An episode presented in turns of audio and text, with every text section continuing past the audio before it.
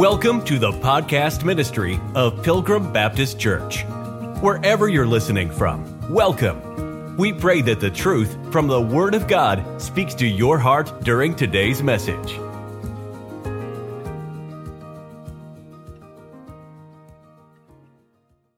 I'm going to try to do my best to deliver it biblically, tactfully, respectfully. And we have been talking about the family on Sunday afternoons and various aspects of the family. So I'd like to address this afternoon attire, dress, and the family. And this message you may like, you may not like. If you don't like it, well, just bear with it. You won't hear it again for another three years or so. They'll give you enough time to recover and recoup from it. And, and then in another three years, you can get upset at me again. And it, it is not my intent. I don't want to upset anybody. I don't want to get anybody upset at me. I, I don't want to shy away from something because I'm afraid somebody might get upset at me. So I'm trying to find a biblical balance. We're talking about the family. I really do believe this is one of the more important things that doesn't get talked about enough. I don't think that we realize how much the culture and the world influences us and our families. So I'd like to start off by reading 1 Samuel 16. It's nothing new to anyone, I, I don't believe. This passage is very familiar. I'm only going to look at one thing in this chapter. Verse 7. But the Lord said unto Samuel, Look not on his countenance or on the height of his stature, because I have refused him. For the Lord seeth not as man seeth. And amen. It's not like you can look at somebody and really understand who they are. You, you, you can't, I can't see your heart. You can't see my heart. This is the point. And then, for the Lord seeth not as man seeth, for man looketh on the outward appearance, and because of that, we need to know some Bible principles concerning dress and attire. Why? Because man does look on the outward. It's very obvious from this passage. But the Lord looketh on the heart. This is not a salvation issue, what you wear on the outside. God wants to know what's on the inside. And really, you've probably heard this before. What is on the inside will manifest itself on the outside. It's not the other way around. You can't clean yourself up on the outside and present yourself to God. We, we know, it's not, you can't be saved or impress God by your outward. But man does look on the outward. There's some importance there. Go to Proverbs chapter number seven. I believe it's more about principles, biblical principles, than it is about trying to legislate what people wear. But nonetheless, what you wear, what I wear, is important. It's not the most important, but it is important. Proverbs 7. Look at verse number 9 in the twilight, in the evening, in the black and dark night. Now, if you're out that, that late, that's a call for caution. We are people of the day. Read First Thessalonians. We're not a people of the night. We sleep at night, unless you're on night shift and you got to, and then that's when all the crazies come out and you get paid more to deal with. But, but honestly, there's a principle behind that. Go to bed, take a nap, go to sleep. Wake up early in the morning and let's go after it. But so we see here, let's look, look, let, let's look, look what else happens. Verse number 10 And behold, there met him a woman with the attire of an harlot and subtle of heart.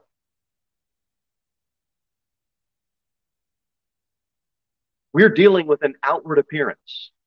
We are dealing with attire and it's categorized of and harlot. We don't have to know what the articles of clothing were, but we know that there was an outward attire that was worn and it had an effect. What we wear communicates what we're up to, what we're about, who it, it does. And we see that principle in Proverbs 7. Look at verse number 11. Um, well, let's ver- look at verse 7 first. And behold, among the simple ones, I discerned among the youths a man void of understanding. You've got a man void of understanding in verse number seven, and then in verse number, what is it, nine? That man who is void of understanding is making a very clear choice based on what he sees. he understood some things based on the attire. Verse number 11, it says, She is loud and stubborn. Her feet abide not in her house. Everybody would agree that loud and stubborn would be an opposite principle of modest and meek and quiet, right? These are all ways that someone can communicate. So, what we have here is a loud and stubborn woman. It is an immodest, not only is the attire immodest, verse number 10, but her entire disposition is immodest. You can wear the right clothes and have the wrong disposition. Here we have both an attire of an harlot and we have uh, an immodest disposition to go along with it. I want you to hold this thought and I want you to get uh, Hosea. I know we don't go there a lot, but if you find Ezekiel, keep flipping, you'll come to Daniel. And right after Daniel's, you'll see the book of Hosea. Ezekiel, Daniel, Hosea, and we'll go to the fourth chapter. I want to just cross reference here. Talked about backsliding in the Sunday school lesson. Uh, but I believe there's a principle we can tie in here. Look at verse number 16 of Hosea 4. For Israel slideth back as a backsliding heifer. Now the Lord will feed them as a lamb in a large place. You got a heifer, that's a that's a young female cow. That's what they call a heifer. And you get one that won't endure a yoke, won't stay in the pasture that she's been confined to and where she is allowed to roam and enjoy the safety of the confinement of that pasture?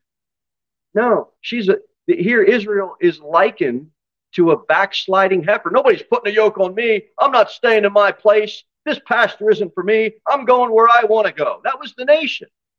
They didn't want God's yoke. You got a loud and stubborn natured animal, and you try to control that animal. Good luck. Israel rebelled against God's instruction. They didn't have a meek and quiet spirit about it. And so the prophet warns them here. And the same way you try to control a 1,200 or a 1,500 pound heifer, you can't put a yoke on that thing. And you look, there's a principle here in Proverbs 7. You're going to get a loud and stubborn woman. You ain't, you, you, got, you got, you're probably better off trying to control that heifer. It's going to be a battle. There's a disposition here that's being spoken about. Look at verse, uh, go back to Proverbs 7, please. And look at verse number 11. There's multiple problems in this chapter that we, we are being warned about. Verse number uh, 10 of Proverbs 7. Oh, I'm sorry. We're, uh, uh, verse number 11, I'm sorry. She is loud and stubborn. The next part says, Her feet abide not in her house. Ladies, what did God tell you to do in Titus 2? Be keepers where? At home. Be keepers at home. I'm not staying home. I'm doing what I want to do. Her feet abide not in her house. She's not content at home. This isn't a principle or a passage, and neither is Titus to say, you know, you, you lock your wife in the house and don't let her out. I, that's not. That's not it. That's not. It. The old joke is, you know, you you lock your, you know, you lock your wife in the in the trunk for two hours, and then you lock your dog in the trunk for two hours, and you come back two hours later, you open the trunk. Which one's going to be happy to see you? I can tell you, it'll be the dog. It won't be the wife. You're, you're not holding your wife captive in the house and she can't leave. That's not what it means to be a keeper at home. Ladies can leave the house, and if necessary, if they work outside the home, they're not of the devil. But there is a principle that says she's chaste, she's a keeper at home, she's content keeping her house. And Proverbs 7 is the polar opposite. This is a woman who's not content. Her disposition is loud and stubborn, and her attire is that same, it communicates the same thing. They just won't stay in their pasture. And we all have a pasture. God wants us in the pasture that He's put us in. Go to Matthew chapter 5, gentlemen.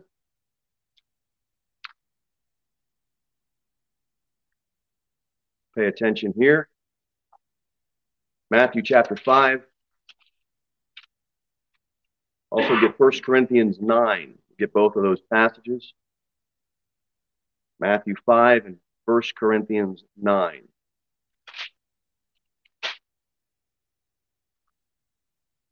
Matthew chapter 5, you all know this verse 28. We'll read it together. This is Jesus speaking. Verse 27 You have heard that it was said by them of old time, Thou shalt not commit adultery. That's the Old Testament law given in Exodus.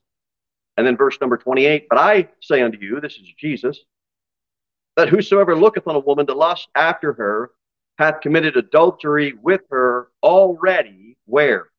In his heart. God, gentlemen and young men, God commands you to control yourself. God commands me to control myself, control what you look at. Well, she shouldn't be dressing that way. Stop. You shouldn't be looking that way. And, gentlemen, with all due respect, as a culture, this nation has gotten good at blaming the woman for everything. God told you, as a man, to not look with lust. Control yourself. Control what you look at, on the phone, on the internet, on the TV, out in the community. I don't care if you're at the beach or at Walmart, control yourself. Go to 1 Corinthians chapter number 9.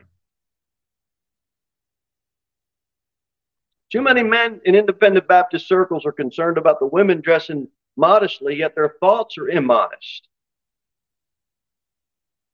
1 Corinthians 9, verse 27. Paul says, under the Holy Spirit's inspiration, but I keep under my body and bring it into subjection. Personal ownership and responsibility. Paul's taking care of his body. You know what you need to do, gentlemen? You mind your body.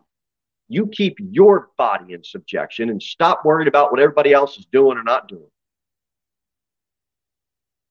Lest up any other means when I have preached to others, I myself should be a castaway. No going to take you for serious if you can't keep yourself under control.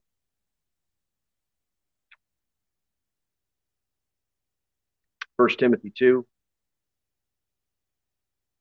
First Timothy 2. Ladies, God does command you to dress modestly. And in 1 Timothy chapter 2,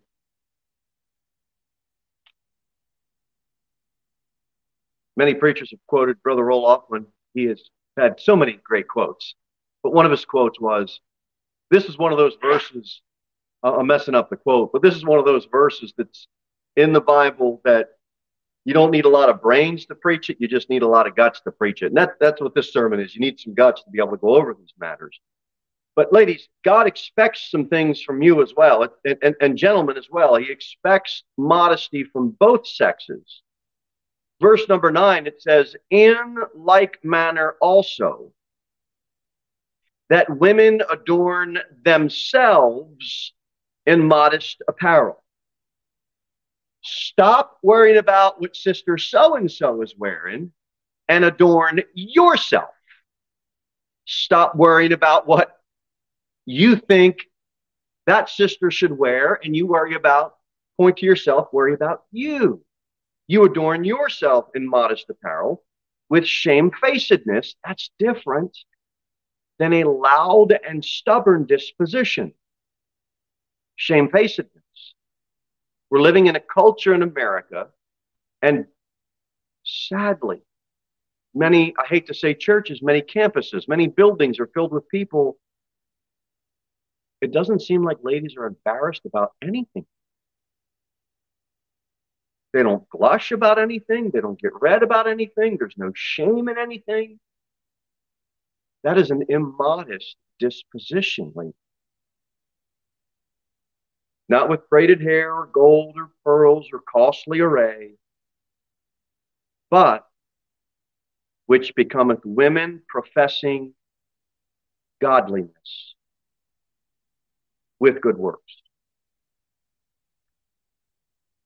It is a natural and modest outworking of a Christian lady to do good works. It's fitting, it's modest. And it's t- it, it verse number 9 at the end of verse 9 it's not a period. It's a semicolon and the period comes after verse 10. Verse 9 and 10 is one complete sentence.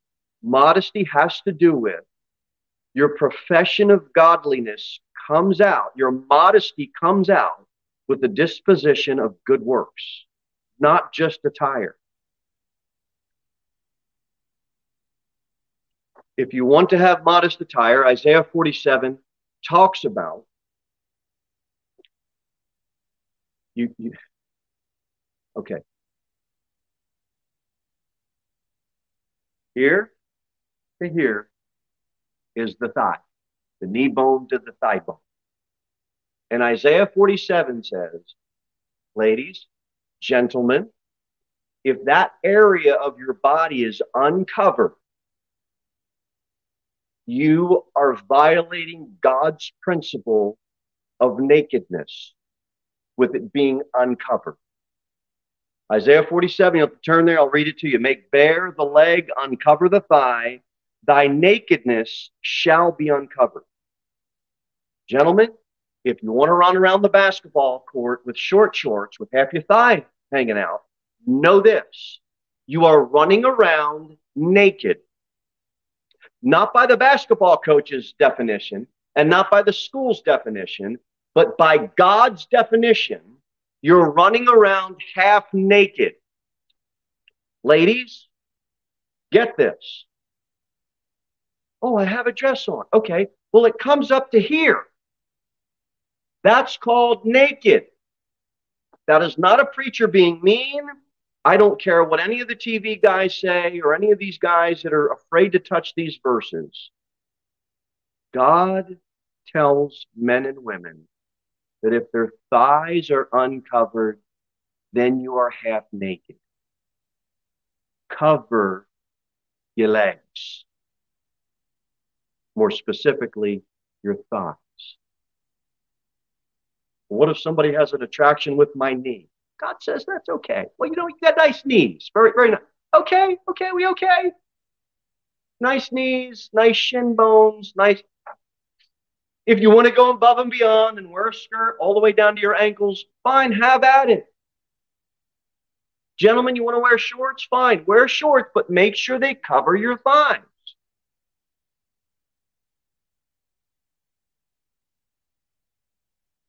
My friend, he wears shorts, but yeah, the skinny stuff, we just called them chicken legs. Yeah, but he, he got embarrassed about that, started wearing long pants. But, but look, God, God defines nakedness as the thigh being uncovered.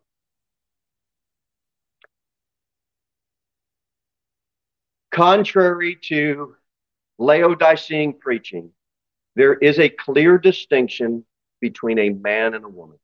Bible says, so God created man in his own image. In the image of God, he created them, male and female, created he them. If any of the brothers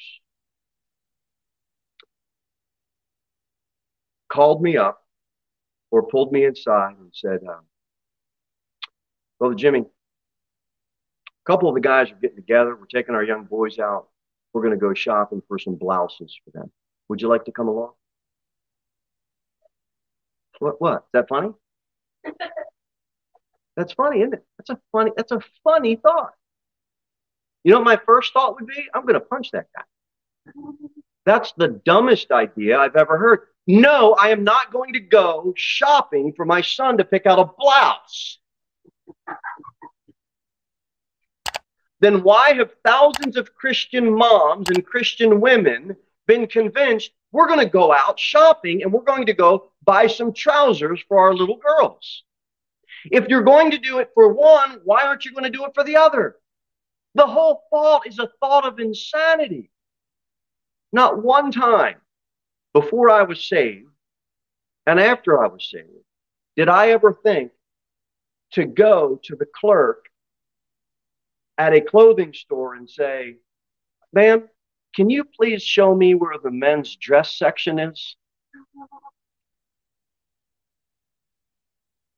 And ladies say all the time, well, I don't wear men's I don't wear men's trousers, I wear ladies' trousers. Well, show me the section in the store that has men's blouses, men's skirts. There is a distinction that if you just think about it for half a second, you know that one sounds so ridiculous. And the other, you know why it doesn't sound ridiculous? It's just so far gone that YouTube will probably take this one down because it's an uncomfortable topic to talk about. But like my wife says, you, the guy that, the ultimate optimist, you take the bull by the horns and get thrown off. Go to Leviticus 18. Let's move on. A child's identity is formed in his mind before that child reaches puberty. And the clothes that his parents choose to dress him or her in, it's two genders. Those distinctively gender opposites that are put before a child at a young age, it is formed in their mind before they even hit puberty. Leviticus 18. Verse number 22, the Bible says, Thou shalt not lie with mankind as with womankind. It is abomin- it's an abomination to God. Because a man marries a woman, a woman marries a man, men and men and women and women. That is an absolute abomination because there is no separation and distinction between what God said. The LBGT community lesbian, gay, all that, queer, trans, at a young age, they are training their children to be confused. Before they even hit puberty, they are training. They are training boys to be the softer, weaker sex, and they are training girls to be loud and stubborn and don't you dare stay in your pasture. You be a you be a loud, stubborn heifer that can't be have a yoke put on. That's exactly what you see. That's what you see in society. Where shouldn't you see that? In the church with God's people. Romans 1 gives us the cross reference. Likewise, also the men, even the natural use of the woman, burned in their lust one toward another, men with men working that which is unseemly and receiving in themselves that recompense of their error, which was me. It's an awful, horrible thing. What is happening in our culture and what our schools, government owned, and what our politicians, government funded, and what our preachers lobbied and paid for by the fat cats that run the, dominations and the people that put money in that offering box or that offering plate. Because you have career preachers that don't have much money and They vote that man out of there because he's preaching about this stuff. Where he, he don't have a parsonage anymore. And his only degree is in the Bible. Where do you think he's going to get hired? They got the golden handcuffs on a lot of these guys. And it's a sad thing. Preacher, you keep that up. You don't let this queer agenda come in. You don't stand against, uh, you, you keep standing against this uh, homosexual marriage thing. We'll vote you out of here. We'll get you out of here. We'll get somebody else in. I'm not lying. It's happening with the Methodist Church all over America. We don't agree with a lot of the Methodist doctrine, but you have conservative Methodist churches, which we would disagree with some of their doctrine. The churches were built in the 1800s. Great grandmas buried in the cemetery attached to the church property. Those people have given year after year, family lineage after family lineage. They have given to that church. And the preacher goes, Whoa. You know how bad that's hurting a lot of old line conservative Methodists? That hurts because the preacher won't stand. This homosexual agenda, this trans agenda, has moved into our churches. It's a reality that we must deal with. Now we'll go to everybody's favorite verse Deuteronomy chapter number 22. Buckle up your seatbelts. And we'll read the verse. I won't preach on it, and then we'll read the verse, and I will preach on it. Deuteronomy 22, verse number 5. The woman you know what a woman is. What's a woman? Not a man. You know what a woman is. And you don't need any preaching on it. You just read it. The woman shall not wear that which pertaineth unto a man, neither shall a man put on a woman's garment. For all that do so are abomination unto the Lord. And your mind, or some minds go to, well, that's not what it means. And you know why your mind goes to that's not what it means? Because that's what it means. that's what it means. There's no reason to list articles of clothing.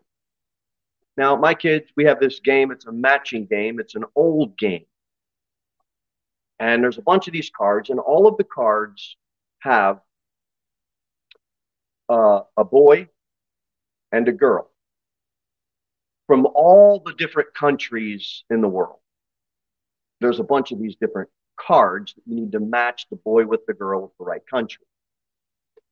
The boy, every single country, everyone, the boy has a distinctively masculine attire, and the woman, the girl, has a distinctively, a gender specific feminine attire. And in every single one of those countries, there's some similarities. There is, there is a definite distinction in the attire. But the articles of clothing themselves change. Because in America, you might have dresses, you may have blouses, you may have. Does anybody buy culottes anymore? I, I don't. Most of the girls I know wear dresses and blouses. But if you were to go to Korea, you wouldn't see that. You would see kimonos. It's not the article of clothing, it's the distinction in the attire and a distinction in the apparel. And this secular card game has it right. It shows each country and it shows a distinction between what the man wears and what the woman wears. Notice also, this is clearly a instruction to the nation of Israel but we see at the end of the verse, it says, For not just the nation that does so is an abomination, it says, For all that do so are an abomination. Look at verse number nine. And so someone says, well, you're saying I can't sow seed then. If you're going to take one verse out of the out of the passage, you have to take all the verses. And you're right. If you're going to take one, you've got to take all. God separated that nation from what? Every other nation. That principle goes through the entire chapter. God took that nation and says, You are going to be distinct in everything you do from every single other nation. That principle is in the New Testament. We are to be distinct, pilgrims, strangers of this world. The, God said, The apparel you wear will be different. How you plant will be different. You will not mix seeds. What you, how you make your clothes will be different. Now, this suit that I'm wearing this afternoon, my wife hates this suit. Every time I put this suit on, I wear that suit. This suit, you know why I like it? It's a linen suit. We're moving into the warmer temperatures in Tennessee. It's cool. It's not wool. Wool makes me hot. Then it's light, but it wrinkles. My wife doesn't like wrinkles. Okay, so we'll wear the suit, take the jacket off. If I was part of the nation, it's either wear that linen suit or wear the wool suit. Wool's more expensive. You got to pay more for wool suits. Linen suits are cheaper. You can get more for your money. They're cooler, they're lighter, but they don't last as long. There's a difference. God said for that nation, don't mix linens together. I want you to be separate. There's a whole principle of separation throughout this entire chapter. You're going to plow, Look at verse number 10. You got an ox and you got an ass, and you're not going to plow them both together. Well, maybe you don't want the kids to get hurt, so you got to pick one animal. I don't know. The point is, there's a distinction between an ox and an ass, and God said, I want you to do it this way. He's teaching them to be separate. In Deuteronomy chapter number 22, you have the woman shall not wear that which pertaineth unto a man, neither shall a man put on a woman's garment. And the period doesn't come there. For all that do so are abomination unto the Lord. I hope we have time this afternoon. I want to get to all this. So go to 1 Corinthians 10 because this is important. Well, that's the Old Testament. Well, you didn't say that about the Genesis account. And this whole trans thing that's going on now, everybody goes to Genesis, the Old Testament. And none of the conservatives complain about that. We can go to the Old Testament, folks. Go to 1 Corinthians 10. Look at verse number 1. Paul does it. Moreover, brethren, I would not that you should be ignorant how that all our fathers were under the cloud and all passed through the sea, were all baptized in the Moses in the cloud and in the sea. He went to the Old Testament. He's in Exodus 13 and he's in Exodus 14, the parting of the Red Sea. Read verse 3. And did all eat the same spiritual meat.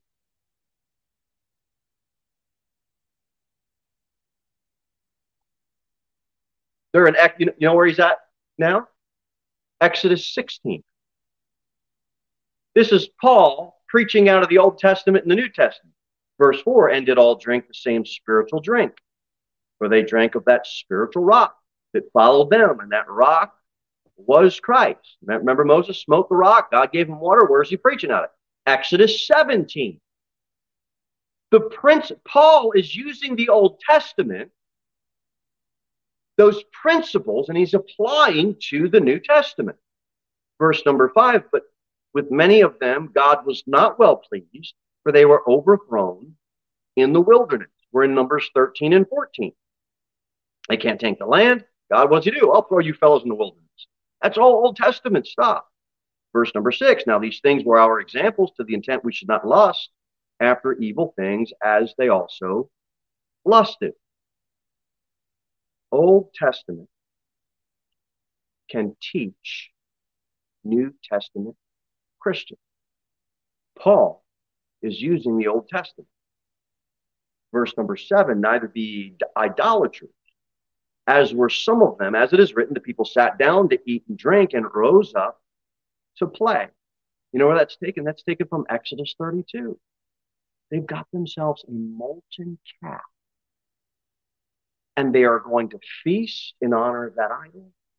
They are going to dance and sing praises unto that idol.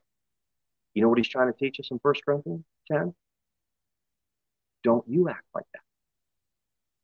He's taking Old Testament principles. Look at verse number 8. Neither let us commit fornication as some of them committed and fell in one day three and 20,000. When did that happen? That's Numbers 25. The people began to commit whoredom with the daughters of Moab, and they all fell. Verse number nine, neither let us tempt Christ, as some of them also te- tempted. Well, who are some of them? Well, that would be, that's Exodus 17. Wherefore do you tempt the Lord? Uh, and we're destroyed of, of serpents. That's that we go. Where do we go for that? That's Numbers 21. Verse number 10, neither murmur ye, as some of them also murmured and were destroyed of the destroyer. What did the nation do a lot of in the Old Testament? They murmured a lot. Folks, you're getting you're picking up what we're trying to put down this afternoon? There's a lot of this in the Old Testament where these principles are applied. Okay. 1 Corinthians 11, guess what happens in the next chapter? Verse number 4. Every man praying or prophesying, having his head covered. Then verse 5, every woman prayeth, prayeth or prophesieth with her head uncovered, dishonoreth her head. We go right from Paul's principles from the Old Testament. And then by the time we get to chapter 11, he's right back into distinction.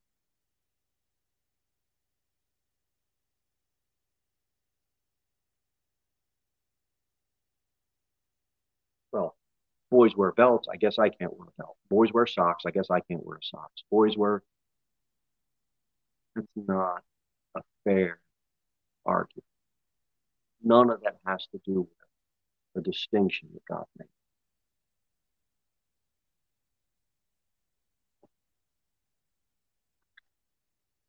We can finish up. Everybody okay? Want to move on? In the Old Testament, you've got four books in the Old Testament that forbid lying with an animal. That means if you wanted to marry your goat, God says that is vile. You cannot do that. Okay? I know that you're laughing, but we are not far from that in America. There are already people that are taking classes for yoga with their goat. Their goat, Kelly. I thought we farmed with our animals. I thought we ate with our animals. I didn't know we were going to breed goats to do yoga with. I know, come quickly, Lord Jesus. I know it's, it's ridiculous. In Genesis chapter 2, verse 20, and Adam gave names to all cattle and to the fowl of the air and to every beast of the field but for Adam, there was not found an help meet for him. God said, All these animals are made. And he looked around and he said, Adam, that is not suitable for you. It's not suitable. We get that principle in Genesis, in the creation account. In Exodus, in Leviticus, in Deuteronomy, the Bible says you are cursed and should be put to death if you lie with an animal. Can I get a witness? Amen. Do you know we don't have one New Testament verse that tells us that we can cross reference that with? Any of those verses from those four books. We don't have a cross reference verse. Well, that's the Old Testament. I guess we can do it now. Really? Nobody would conclude like that. you know that's an abomination. And when God says, for all that do so are an abomination, it doesn't matter what we come up with in our mind. God said, look, I want distinction in the sexes, a man marrying a woman. I want distinction in what they wear. I want distinction in their disposition.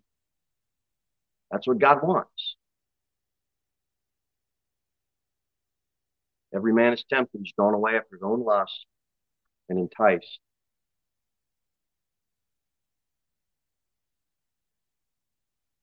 What you wear matters. John 3:30, he must increase, but I must decrease.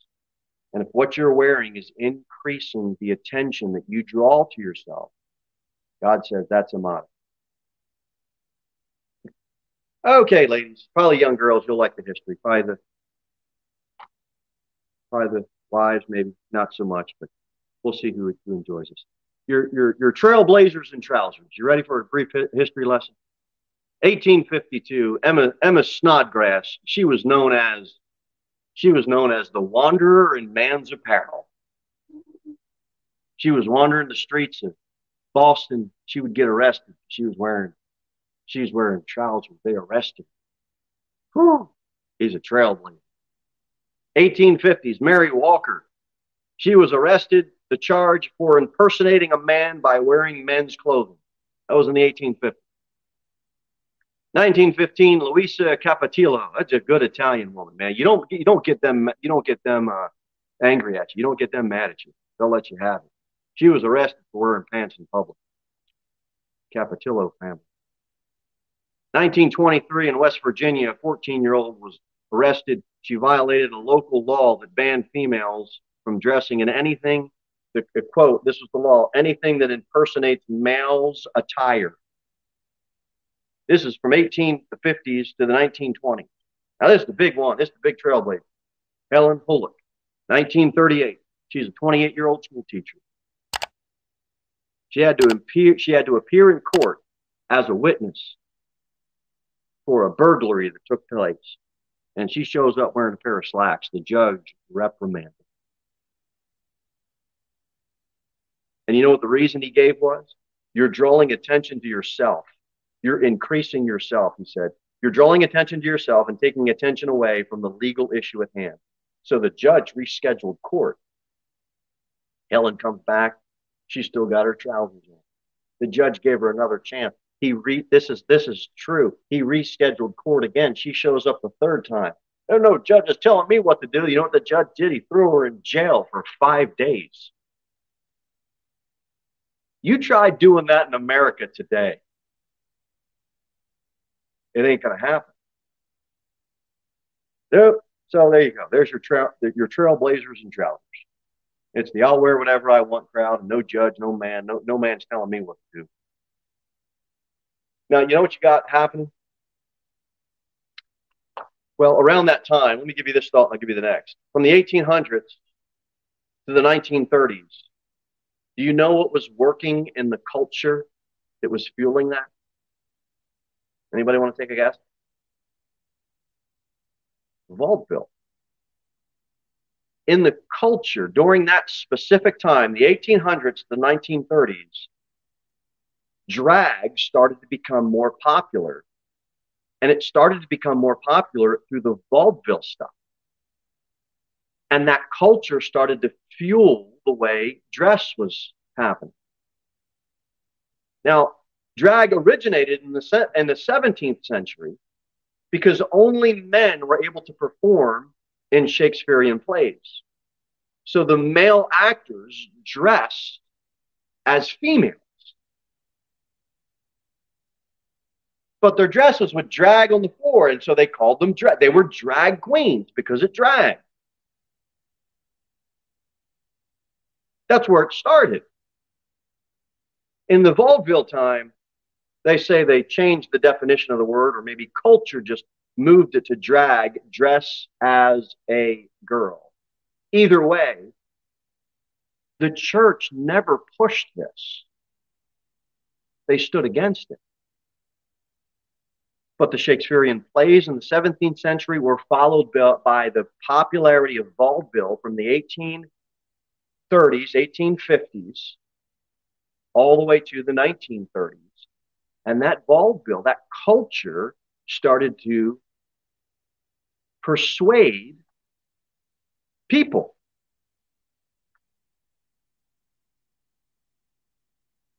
You can't turn on a commercial or a TV show without seeing something about trans this, trans that. Transvestites, they wear clothes that belong to the opposite sex. And it always amazes me when I see a woman politician and she's on the conservative side and she's saying, we're against all the trans books in, uh, in the schools and we're against all the, the LGBTQ stuff as she is standing there wearing not a, not a dress, not a blouse, she's wearing a pantsuit. Now you've got to admit that is odd. Because you would not take it serious if Joe Biden was standing up there.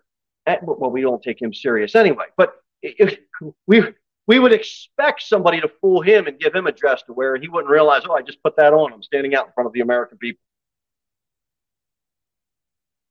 If you had a man that was a Republican and he is telling, he's giving his speech and he's wearing a long flowing dress and he is saying, we are going to stand against the transvestites and the drag queen shows and we're not letting them into our libraries. Would anybody take him serious? But there's thousands of women who are standing against all this stuff that's going in the libraries as they're standing there in a pair of skinny jeans.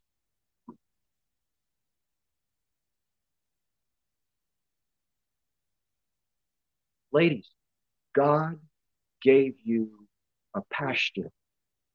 Gentlemen, God gave us a pasture. Don't stand against the trans community. Don't stand against all the LBG, GTQ. I can't even get all these. Every time I try it, I mess it up. If you're going to walk around town in a pair of skinny jeans and skinny shorts, and you've got a pair of trousers on where all of it's ripped open, what type of tomfoolery is this? It's absolute insanity. What are you going to do if your daughter uh, grows up and she wants to wear She's an adult. She can wear what she wants. If she wants to be a trailblazer for trousers, then go ahead. Just you could still have me over, and I love you, but you just ain't talking me into wearing a dress. I'm just not going to wear. Just not going to do it. the devil, look, the devil, the devil has duped people so long that we think it's ridiculous. We think it's ridiculous because, okay, you know what they got now on the t- on the TV? Well, uh, so, uh, Dad told me this. Uh, I don't know if it was on TV, YouTube, or you got a video or whatever, but whatever the the Muppets and, and Gonzo or all that, they said now they started putting Gonzo in a dress. Whoever the characters are, they started putting the male characters in a dress for kids to watch that. Now, that's surprising to me, but on the same side, it doesn't surprise me because they duped women into doing it back in the 1800s and the early 1900s. And now, um, if you were to put this on ABC, NBC, or Fox News, they would think I'm some, some type of nut job. And they would think you, there's something wrong with you. We need to rescue you from your crazy preacher and your crazy parents. We need to pass a law. The vaudeville, the devil was working in that. That whole vaudeville thing, devil was working in it to confuse people and get them down this road of cross dressing. And this is where it led us to where we're at today dealing with these issues. We want to express our gender identity. Let's join vaudeville. Let's not. The world provides a platform to promote that type of stuff. It has always been there and it always will be there. All right. Well, I don't think I'll be un- under any duress. So I'll end the sermon now. And Josiah will look at the feed and see how many thumbs downs we have. And he'll say, Dad, you had this many negative comments. And I'm not trying to be mean. I'm not trying to be hurtful. I honestly, I'm just trying to be biblical. And I just want y'all to help. If you don't see it that way, that's okay. I don't think you're not saved. I don't think you're not, not going to heaven. I don't think you're not, can't be used by God in a mighty way. I'm sure you can. Just at least. Thank you for listening to the podcast ministry of Pilgrim Baptist Church. We look forward to seeing you in the next episode. In the meantime, you can sign up for our email newsletter at www.pilgrimbaptist.church.